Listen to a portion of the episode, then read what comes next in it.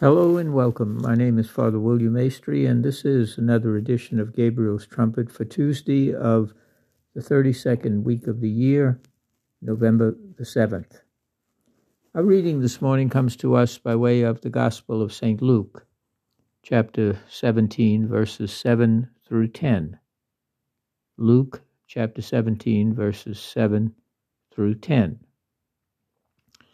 This particular passage, although short, contains a very important and daily reminder that Jesus offers us as an instruction.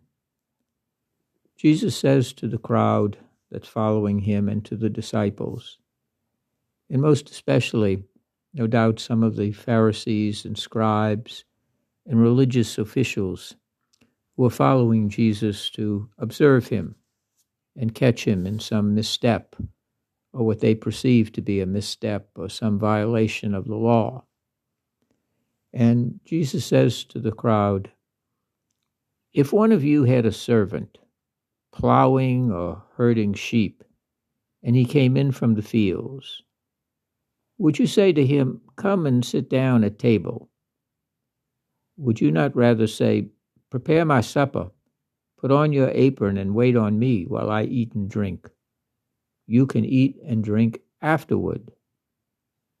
Would he be grateful to the servant who was only carrying out his orders? And of course, the answer is no. We, he, that person would not. That's their job. That's what they're getting uh, paid for.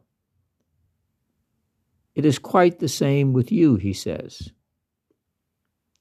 All of you who hear me. When you have done all you have been commanded to do, say, We are useless servants. We have done no more than our duty.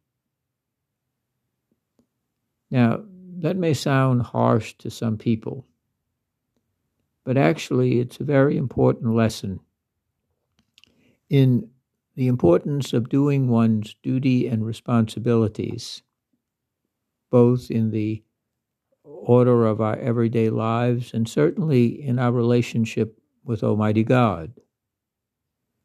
Uh, the Pharisees used to wear what were called phylacteries. Phylacteries were long uh, kind of sashes, or what we might call stoles. And to these particular sashes or soles, they were attached uh, writings of various passages of Scripture that they had memorized as an outward sign that they had memorized these, and uh, it was an indication of how holy and how close to God they were, and how close they were to the word of the law, the word of God given to Moses.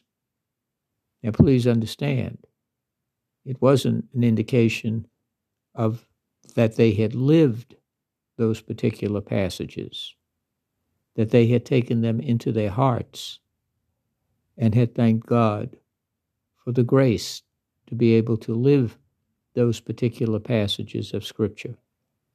They were often badges of honor and of virtue, of their own goodness, as signs of their status, their self righteousness.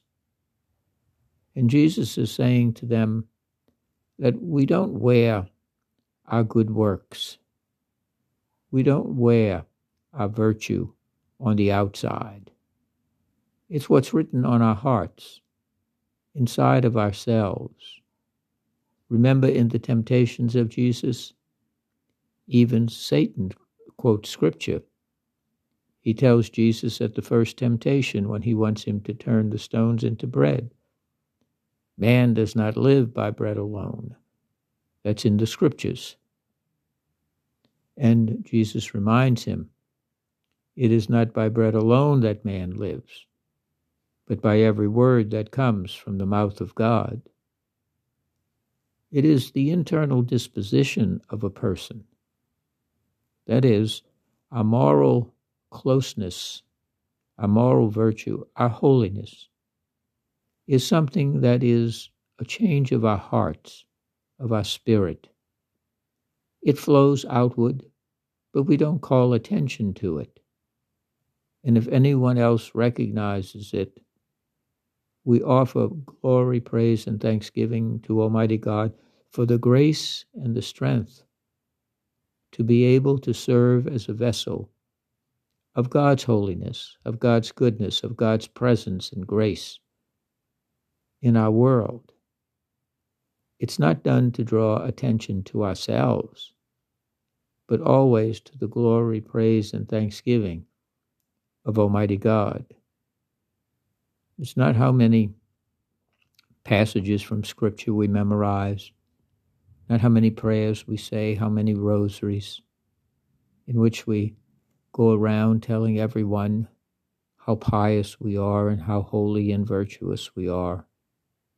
We have lost our merit because what we are really doing is praying to ourselves.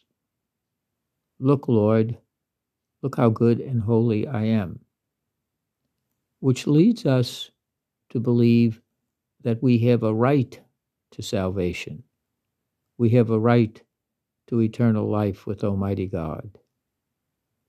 We are only doing our duty in our everyday lives by taking care of our souls, taking care of love of our neighbor, extending ourselves to others, but all to the glory of God and not to the praise of ourselves or to try to uh, obtain the praise and esteem of others.